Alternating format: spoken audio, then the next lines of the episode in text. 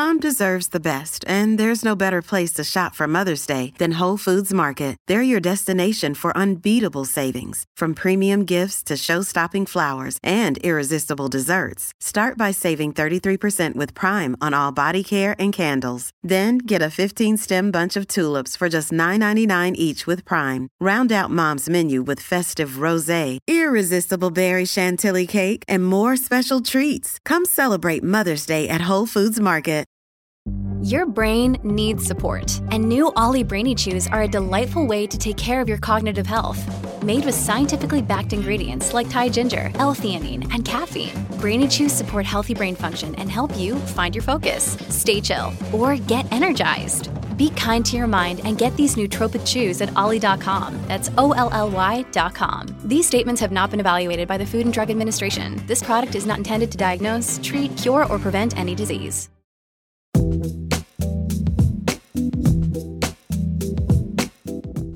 Hello and welcome to Scran. I'm your host, Rosalind Erskine, and on this episode, you'll hear from the Campbeltown Malts Festival, which returned this year after a two year absence.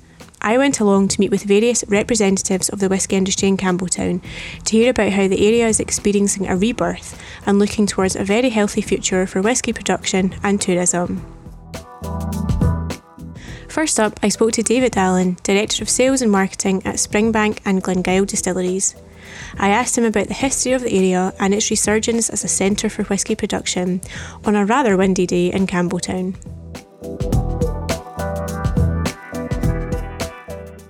We were once the whisky capital of the world. You could sort of stand here at Springbank and throw a stone over to Longrow Distillery from there over to uh, Riechlachan, uh, on our doorstep, Hazelburn Distillery, lots of distilleries here, and we were a very prosperous little town back in the sort of leading up to the 1920s. In the 1920s, there was a lot of sort of consolidation, prohibition, lots of things conspiring against us, and we were left for many years with just two distilleries, Springbank and Glen Scotia. Our chairman, Mr. Wright, it was his great great uncle who founded Glengyle Distillery, and when that building came up for sale around the turn of the millennium, he decided to buy the, the building, the site, because it adjoined Springbank's site. And he thought, no, we never know what we'll do with that one day. But he's got a policy of um, buying uh, bits of land and property which adjoins onto his so you can expand into it or at least control who your neighbour's going to be. At the same time, the Campbeltown status as a whisky region was up in the air because we were only two distilleries in a small remote town in the west coast of Scotland. It was thought that you know there wasn't enough distilleries here to be a, a standalone region, but Mr. Wright highlighted to the, the, governing body that the Lowland region only had three distilleries at this time. So surely if Campbeltown had one more, they'd have to give us the same recognition. And the sort of response was, well, you're not, you're not going to go and build a new distillery just to prove this point, are you? But it's pretty much essentially what he did. We revived, or resurrected Glengyle and got the stills running the year 2000 to be you know, the, the first new distillery of the millennium and safeguard Campbeltown status as a whisky region. There's been a bit of a resurgence. There's sort of two or three distilleries in the pipeline at different stages of sort of planning or whatever, but uh, it's going to be a good boost to the region. And Campbeltown, I think, is catching up with the rest of Scotland, which has seen a resurgence in new whisky distilleries. Uh, it's about time they sort of found Campbeltown again. I asked David if he felt the local whisky producers were supportive of each other and how he expects the festival to go. The Scotch whisky is quite good as we have this sort of good collaboration and we're a united front internationally. And the same goes for, for Campbeltown, that we'll have this sort of collective um, goal where we're building up the reputation of Campbeltown again. And at our open day tomorrow, we'll have some of the new distilleries uh, here talking about their new distilleries. So, yeah, absolutely, we welcome these guys we have quite small allocations of, of stock right now, so we can't necessarily grow our business through selling more whisky or promoting Springbank or Kilkerran. But what we can do is encourage people to come to visit us, spend money in tours in our washback bar in our shop. Also, the, the community benefits from people staying in hotels and eating out in restaurants. And when we have more distilleries, we're going to stay here not for just one or two days to visit ourselves in Glen Scotia. They're going to stay here and visit lots more distilleries, and the town's going to benefit from that. I wondered whether there'd been a specific point in time when Springbank had become quite sought after. It's always been a sort of upward tra- trajectory, I think, since I've worked here in terms of demand. When I started working at Springbank, it was very much a, so this is back in 2013, it was still a hand sell, and maybe Springbank would sell it, but maybe Longrow or Hazelburn wasn't quite as popular. and it's slowly sort of been ramping up. And then I don't know what happened during lockdown, but every, everybody decided to be at home, I think, and ordering whiskey online or researching whiskey and become massive whiskey fans and Springbank fans. And we've seen a lot of sort of this pent up demand uh, as things have opened up. And now it's uh, this is the the most demand, the craziest it's ever been for us, certainly. Yeah, and that's yeah reflected in the, the queue standing out the, the shop right now at uh, quarter to five on a, a Wednesday afternoon. So tomorrow's our big Springbank day, so it's all about Springbank. We've got plenty of tastings going on.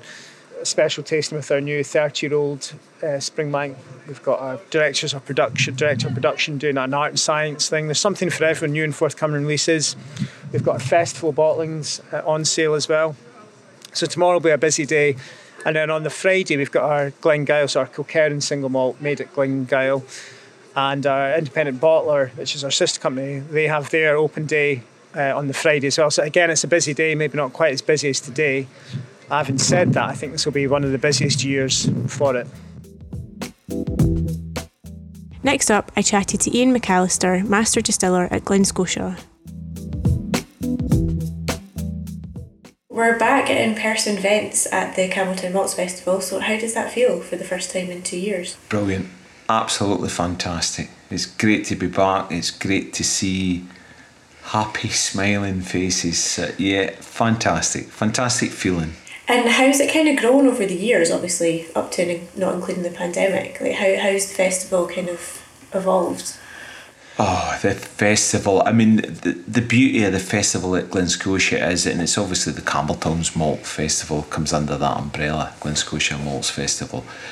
Glen Scotia was really not part of that in the early days, you know, so we used to be here going about our business in the, the early days, would see all these people arriving in Campbeltown to participate. So yeah, it, it's wonderful for us. It's been a it's been a a process of evolution. I think you know we've obviously we've obviously learned every year. It's it's it's went on. We've obviously built on it and developed it to where we are um, today. So yeah, it's been a wonderful, wonderful journey. And how long have you worked here? I've been here for 15 years now. Came from an engineering background with a, a water provider, It's the best way of describing it.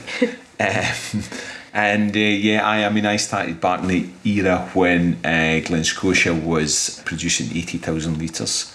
There was three guys, including myself here. I left a perfectly good job to come into the industry. Uh, I think that people thought I was mad when I was told them I was leaving the job I was in.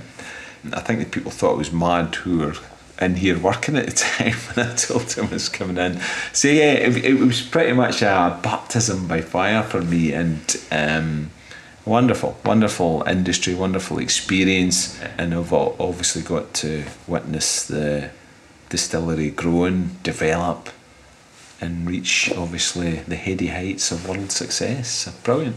And what made you want to come into the whisky industry? I've always had a love for whisky. N- not not that I like drinking a lot, but I've always had a love for whisky, uh, coupled with the history, the history of my hometown. So I think these two factors drove me, um, you know, to obviously get involved in the, the whisky industry. So it's been absolutely fantastic. And so you're from Campbeltown? Yes, yes. I was born in Campbeltown. I was brought up in Carradale, which is a small village slightly further north. But yeah, this has been my neck of the woods, Campbeltown. And was there one specific whisky that you thought this is the one for me that's kind of led you on the journey to where you're now? Yeah, I mean, the, there's there's been a lot of whiskies. You know, some of the whiskies produced nowadays are fantastic, but in the early days for me, a lot of the Islay whiskies really caught my attention. A lot of the older whiskies, and um, there was some Taliskers, you know, some incredibly interesting fruity whiskies, totally different from what you're getting today from a lot of distilleries. But a lot of these older whiskies really, you know, I really found interesting. So, but yeah, it's, it's it's hard to pin one whiskey down, uh, for sure.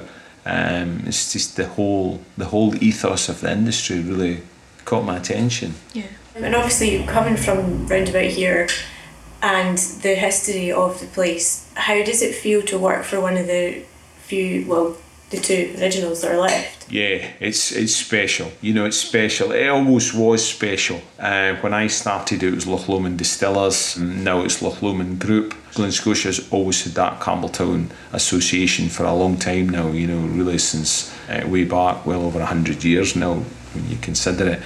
So it's always been special. Obviously, if it was a fully functioning distillery, where it should be, you know, the height, its power, its confidence back, then it would probably be slightly different for me. The fact it's, it was down in its luck, no one really came here, no one visited, then it is, it's even more special for me that I've seen it, you know, obviously grow, get its confidence back, develop, and obviously move into its rightful place as one of the distilleries in Campbeltown. So Campbeltown is a whisky, acknowledged whisky region, but also obviously it's a place.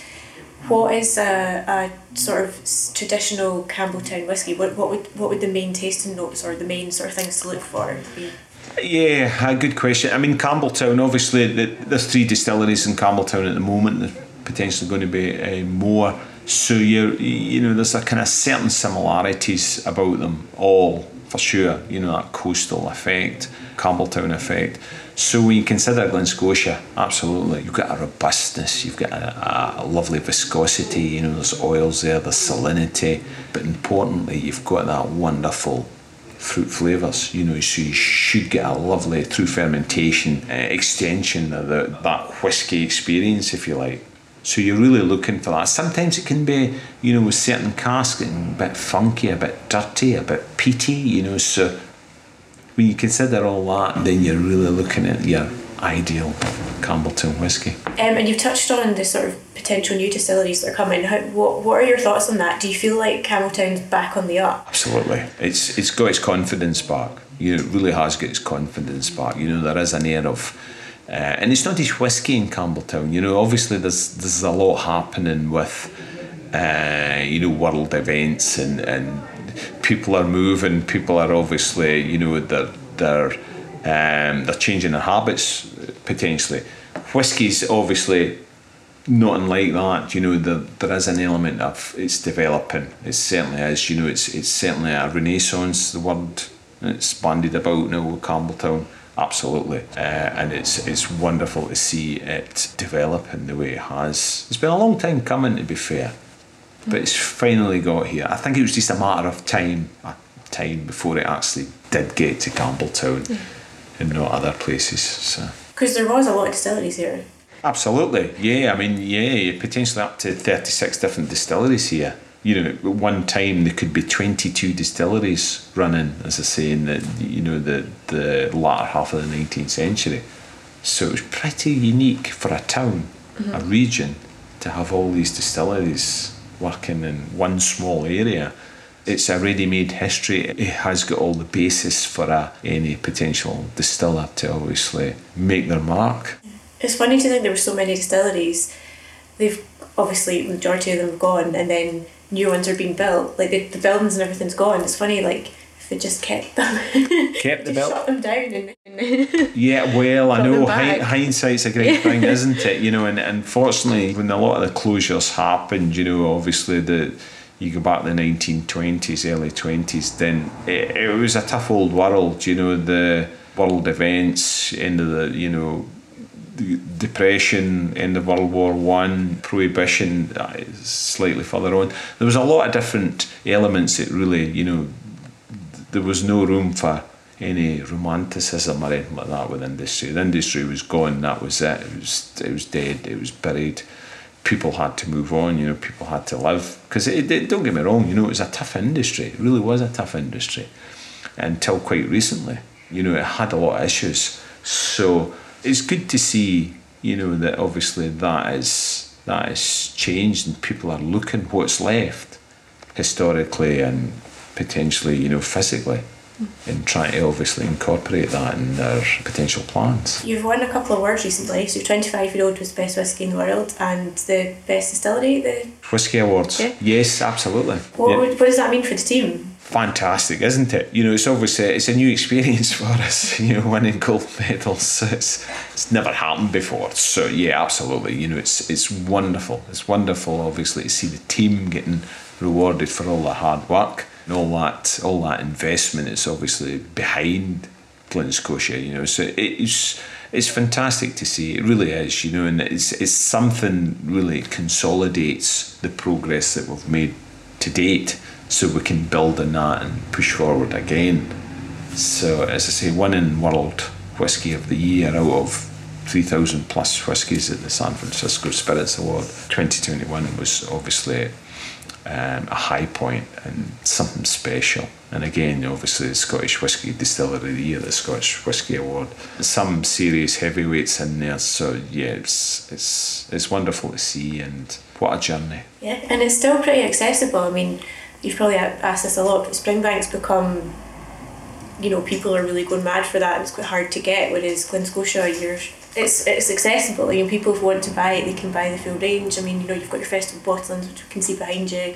I know I've got the last year's one with the um, Burgundy cask, which was uh, Burgundy finish, sorry, which was lovely. But it's not unachievable for people to be like, I'm going out and buying that and trying it and enjoying it. No, that that's right. You know, and it's good to see. You know, and I think that's really important. You know, because there is an element of Campbeltown. You know, three distilleries, the production level's not even a million litres, so there is a demand for Campbeltown.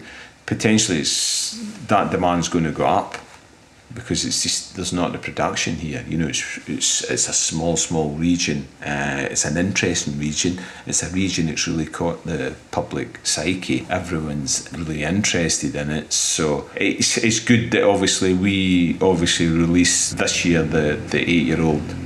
PX Hogshead finish. So it was, it was good that obviously we can release bottles like that, and potentially you've got twenty thousand plus bottles, which will hopefully meet the demand for a little while ultimately it does disappear. I, I think that's important. I think it is important that you know whiskey you don't create the hype and the desire to have a bottle and then you find out you can't get it because there's nothing worse. Yeah. You telling someone well, you can't get a bottle. So so it's important that obviously it is accessible.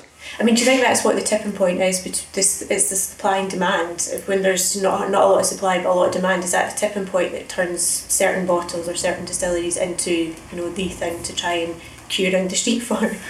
Aye, I think so. I think you know. I think when you've got a, a certain production level with any bottling, you know, if you've if you've got a limited amount, and obviously there is that de- desire, you know, whether it's for consumption or whether it's for other means then it's you know it's it's obviously going to drive that demand to people that maybe go to extreme lengths to get a bottle, which is, in fairness, it's it's it's no fault of any distillery. It's just the demand for it. Yeah. So yeah, it's a, it's, it's a difficult one. It really is, and I, I hope we don't go down that route. You know, and as I say, a lot of that's out with our control. You know, what what happens with the the bottles. You know, for me personally, you know, the whiskey is for for enjoying and uh, celebrating the you know the, the the different aspects of the distillery. Well, thank you very much. My pleasure. Thank you, Rosalind. Thank Lovely talking to you. Becky Paskin, who is a whisky expert and writer, told me about her role in the festival and what it's like to be back after two years away. during the Campbeltown Malts Festival, I've been running a seminar whisky tasting called the Whisky Experiment, and it's a bit out there, a bit wild, and we're inviting people to come into this cool warehouse. It's a racked warehouse full of casks, and we've turned all the lights out and we've turned it into a kind of tasting lounge where we are messing with people's perception of flavour. So we're not changing anything that's in the glass, but we're changing their environment and asking them to think about flavor in a very different way.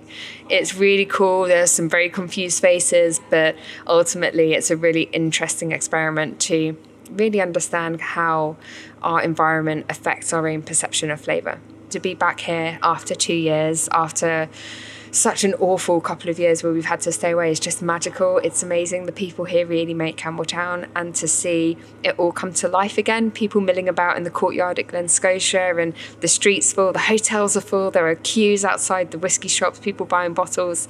It's it's what this town was made for. This is a whiskey town. So to see it being brought back to life for the Campbeltown Malts Festival is just so special. I'm so excited for the future of Campbeltown because we've got a couple of distilleries that are in planning stages, so hopefully they're opening in the next year or two. Uh, I've heard rumours of others wanting to come to town as well. There's the Virgin Galactic base nearby by the airport as well, that's happening too. And I just think the more projects that can come to this town, which was once the epicentre of the whisky industry, to bring back the economy, to bring back the life to Campbeltown is just so exciting, and you can you can feel it here. There's such a buzz of anticipation in the air. It's it's exciting. It's brilliant. What's interesting is that once upon a time, Campbeltown whiskey was not really deemed suitable for blending because the palate of the Americans and of the English was for really light style blended whiskey. But now we're in an era where single malt is really revered, and actually people are wanting those full bodied, oily styles of whiskey, and that is Campbeltown. Campbeltown has that in spades. So why would you not want to? See more of those whiskies on the market. So I really do think there's a renaissance here for, for Campbeltown. Becky runs Our Whisky, a whisky subscription club which aims to attract all types of whisky drinkers, from novices to collectors. I asked her what her plans for the future were for our whisky. Our whisky is growing so rapidly. It's so fun to see. The subscription club is growing and it's so exciting. We've had some amazing whiskies so far. Our first batch was with JJ Corry and uh, Coachbuilt. So we had Jenson Button on our first tasting. And this month we have Glen Scotia and Ardbeg's festival bottlings as well. So it's actually, I think, the only subscription club where you can taste those festival bottlings, which is really fun and going forward, we just really want to select some amazing whiskies for the community that, that are supporting us, that are rallying around us, because we are a whiskey club for everybody. So we're really looking to our subscribers to tell us what they want to taste next. So I can't tell you what's next because it's up to it's up to the subscribers to tell us. So, but it's such a exciting subscription club. I'm really happy to be a part of it. The Our Whisky Foundation is also going really well. We've just had our first intake of mentees for our mentorship program. We've had around 42 applications from around the world, from Canada to Australia, Africa, Finland, America. Uh, India, all over the place, women who are looking for the next step in their career or advice to progress. And we've been able to match them with mentors from across the industry and hopefully we'll start to really nurture the next generation of women in our industry, which is super exciting. There's lots more plans to come. I can't talk about it just yet, but there's lots on the cards. So, bright future. My next stop was to sit down with whisky writer, expert, and all round aficionado Charles Maclean, who has been involved with the festival since its inception. Okay, so I'm now joined by the man, the myth, the legend, Charles Maclean. How are you? I'm fine. I've had a, I've had a, a long day of, of whiskey tasting and, and presenting whiskies at at, uh, at Glen Scotia Distillery in Campbeltown, where I am for the for the the Campbeltown Whiskey Festival. The, there's a great sense of release here. You know that the the not only because they've been locked down. I've been helping with the Campbeltown Whiskey Festival for, since it started. It's an amazing place, and now the good news is there are three distilleries currently in Campbeltown and Springbank, Glen Scotia, and uh, Glengyle. There are another two that will go ahead, and another a further two which are proposed. And so, if you like, the, there's a renaissance in, in distilling in Campbeltown. Campbeltown, of course, is one of the five whisky regions even though there was only three, three distilleries. In the late 19th century, there were 38 distilleries. It was the whisky capital. Then it declined, and by 1930, there were only three Scotia, Springbank, and one called Rhea which closed in 1934. So it, it's had its ups and downs. And it became really because of not, not only because of the whiskey but the fishing it became rather depressed i mean i've known campbeltown for 30 30 more years and the uh, and it was a shabby old place and the fishing was down and the economy was down everything was very depressed but my goodness me it's really picked up in recent years and i would say probably in the last 10 15 years and it's a, it's a, a vibrant place and the people they're called toonies. The people that live in Campbeltown are called toonies, and everybody knows everybody. Everybody's at school with everybody. Everybody. They're so cheery and friendly, and so knowledgeable and proud of their town. Especially since the, the since it's you know pulled itself up by its bootstraps, as it were. I asked Charles whether he thinks the festival is set to grow, considering Campbeltown's renaissance as a whisky region. Undoubtedly. I mean, look, what's, look, look what's happened in Islay. I mean, they've been, they've been very clever placing this very small whisky festival here the week before the massive Fèis Ìle.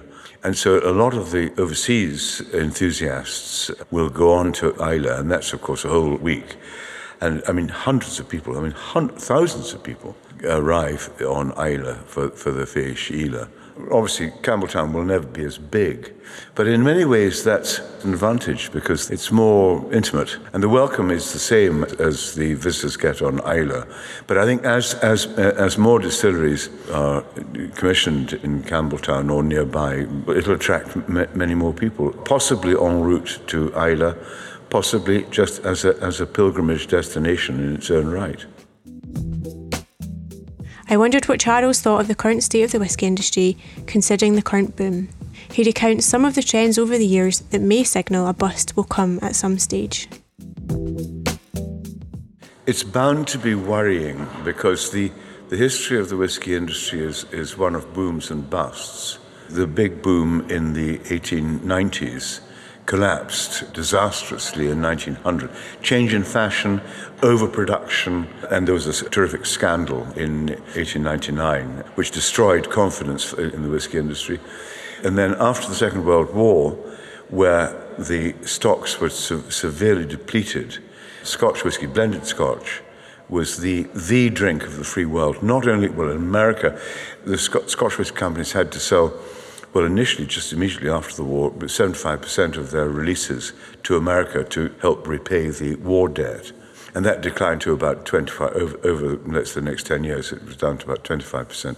But there was a chronic shortage because barley was rationed for distilling until I think 1952, it was either 52 or 54. It couldn't even make enough spirit it became the drink of the free world, post fascist world, not only in America but, and in the UK, but in Italy, France, and even Germany. A gentleman told me who was an Italian, I said, how do you, you account for that in Italy? It's easy, he said. It was advertised by Hollywood and introduced by the GIs, the, the liberating forces coming into Italy. Um, actually, I, I later learned that the GIs drank bourbon, but their officers drank scotch. And so there was a huge boom after the war, which led to, you know, massive, you know, expansion and, and, pro- and production expansion and so on and so on and so on to meet the, the demand. And then fashion changed towards the end of the, which were the early 80s. And lo and behold, you've got the same problem as they had in 1900 massive overproduction, far much more mature whiskey than was required to meet the demand. And so plunging, there was something like 20, 22 distilleries closed in 1983 and 1985. And so it was a dire time. But the industry managed to get things balanced up. And then, and then in the 90s, you, you began to, well, in the 80s and 90s, you really got the beginning of malt whiskey coming on. And so uh, we're in a situation now, a growth such has, has never been history, never been seen before in the history of the industry. I know of 42 new distilleries commissioned since 2008. I know of another 40 which are proposed, many of them won't come about. The big question is will the world suck up all the Scotch whisky that's going to be made?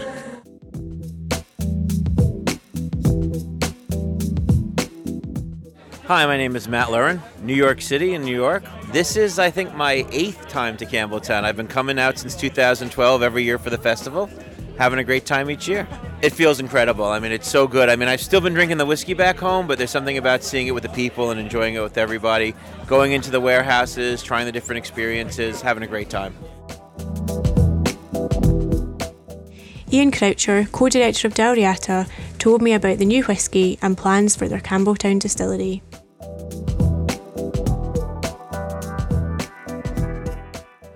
Yeah, myself and my co director, Ronnie Grant, we are both whiskey enthusiasts at heart, and I firmly believe that Campbeltown produces some of the most finest whiskey that Scotch whiskey that is um, available to man. Now, what you've got to understand about Campbeltown is it is the most beautiful town in Scotland. Uh, in my opinion, without question, the everything about it. Now you're starting with the whiskey, then you're thinking about the, the views, and then the people, and the speed of which all of these things work together in tandem. It is a perfect place to make whiskey. The history from over 30 distilleries in Campbeltown in 1929 before that uh, I just think it lends itself to needing a resurgence. It needs people that want to create have the, the ability to create and that are blessed to be in a position to invest something in a town like Campbeltown. It is perfect. Okay, Islay, great. What a wonderful place to make whiskey, and the product's great. Speyside is amazing also. It's got its qualities. But it's incredible how Campbeltown has yet to have this interest of people investing in it. But now it's going to happen. Now it's going to be Campbeltown is the new Islay just you wait. It's going to it's going to be great. It's not just Dal Riata. It's uh, there's other people. There's Raasay Distillery. They're building this magnificent place in Machrihanish, which is beyond exciting, right next to the airport. It is it's Campbeltown's time. You know, Campbeltown's time. We would very much be sticking to the Campbeltown way of life and Campbeltown flavour, and I think we would be absolutely mad to go down any other route. That is why we're here. We love that salty air, the western seaboard kind of maturation, all the, the slow distillation, the slow way of life. Everything is just slower. And that slow, kind of wonderful, true, lovely, kind of creative lifestyle lends itself to whiskey. So it's not broken. We're not going to fix it. Let's just do it slow, get it right. Let's make some mistakes. Let's make things perfect. Let's just do everything we can to make something truly wonderful and honest that people will hopefully believe in. I asked Iain what it's like working alongside the other more established distilleries the other distilleries in Campbeltown, Glengyle, Springbank, and Glen Scotia, they're just, you know, I mean, as uh, growing up and getting, becoming more of a whiskey enthusiast, these were godlike companies that I just, uh, I had so much admiration for. And the distiller of Glen Scotia, especially Iain McAlister, he's just an absolute legend of the highest degree. I mean, my, my child, when she was about two months old, her first distillery tour was Glen Scotia, and Iain McAlister was the kind gentleman that uh, was so generous with his time showing us round. So that is just a great ambassador for Campbeltown. These types of people, these types of places that you go, Springbank again, wow Oh, I mean, what a wonderful operation. And all these people could not be happier that, as far as I am aware, that there's another string to the bow of people coming in. Hopefully, people will come in, and there's more reason to come to Campbeltown now. Springbank, Glen Scotia could not be more open arms to us. As Campbeltown is set for this renaissance, I asked Iain what people could expect. It's small by size, but not by love, you know, and not by power and not by flavour. It's like it's just these like amazing things that is behind the curtain of whiskey, you know. And there's so many enthusiasts that know what's behind that curtain. You know, they know what the secrets of Campbeltown. But I think the more and more people that invest and visit and come and they realize what's behind that curtain. It's, uh, it's magical. It is absolutely magical, and I can't wait to share it. My final stop on my trip to the Campbeltown Malts Festival was to have a chat with the artist in residence at Glen Scotia, Alice Angus. I asked her how she'd come to the role and what it consisted of. I got contacted by Jen and Nick, who work with Glen Scotia, and they said they wanted to bring on an artist for the festival and to make some new work about Glen Scotia and the sort of everyday life and heritage and the people in Glen Scotia that would become part of packaging for special limited edition bottling and would be paintings and work that they would tour to different whiskey festivals and they would launch some of it at the festival here. And so we had a conversation about what that might be, and it ended up being an artist in residence. It's been incredible. I'd always wanted to be like in my fantasy world, an artist in residence in a distillery were like high on the list. So when they first got in touch, I wasn't quite sure if it was real or not.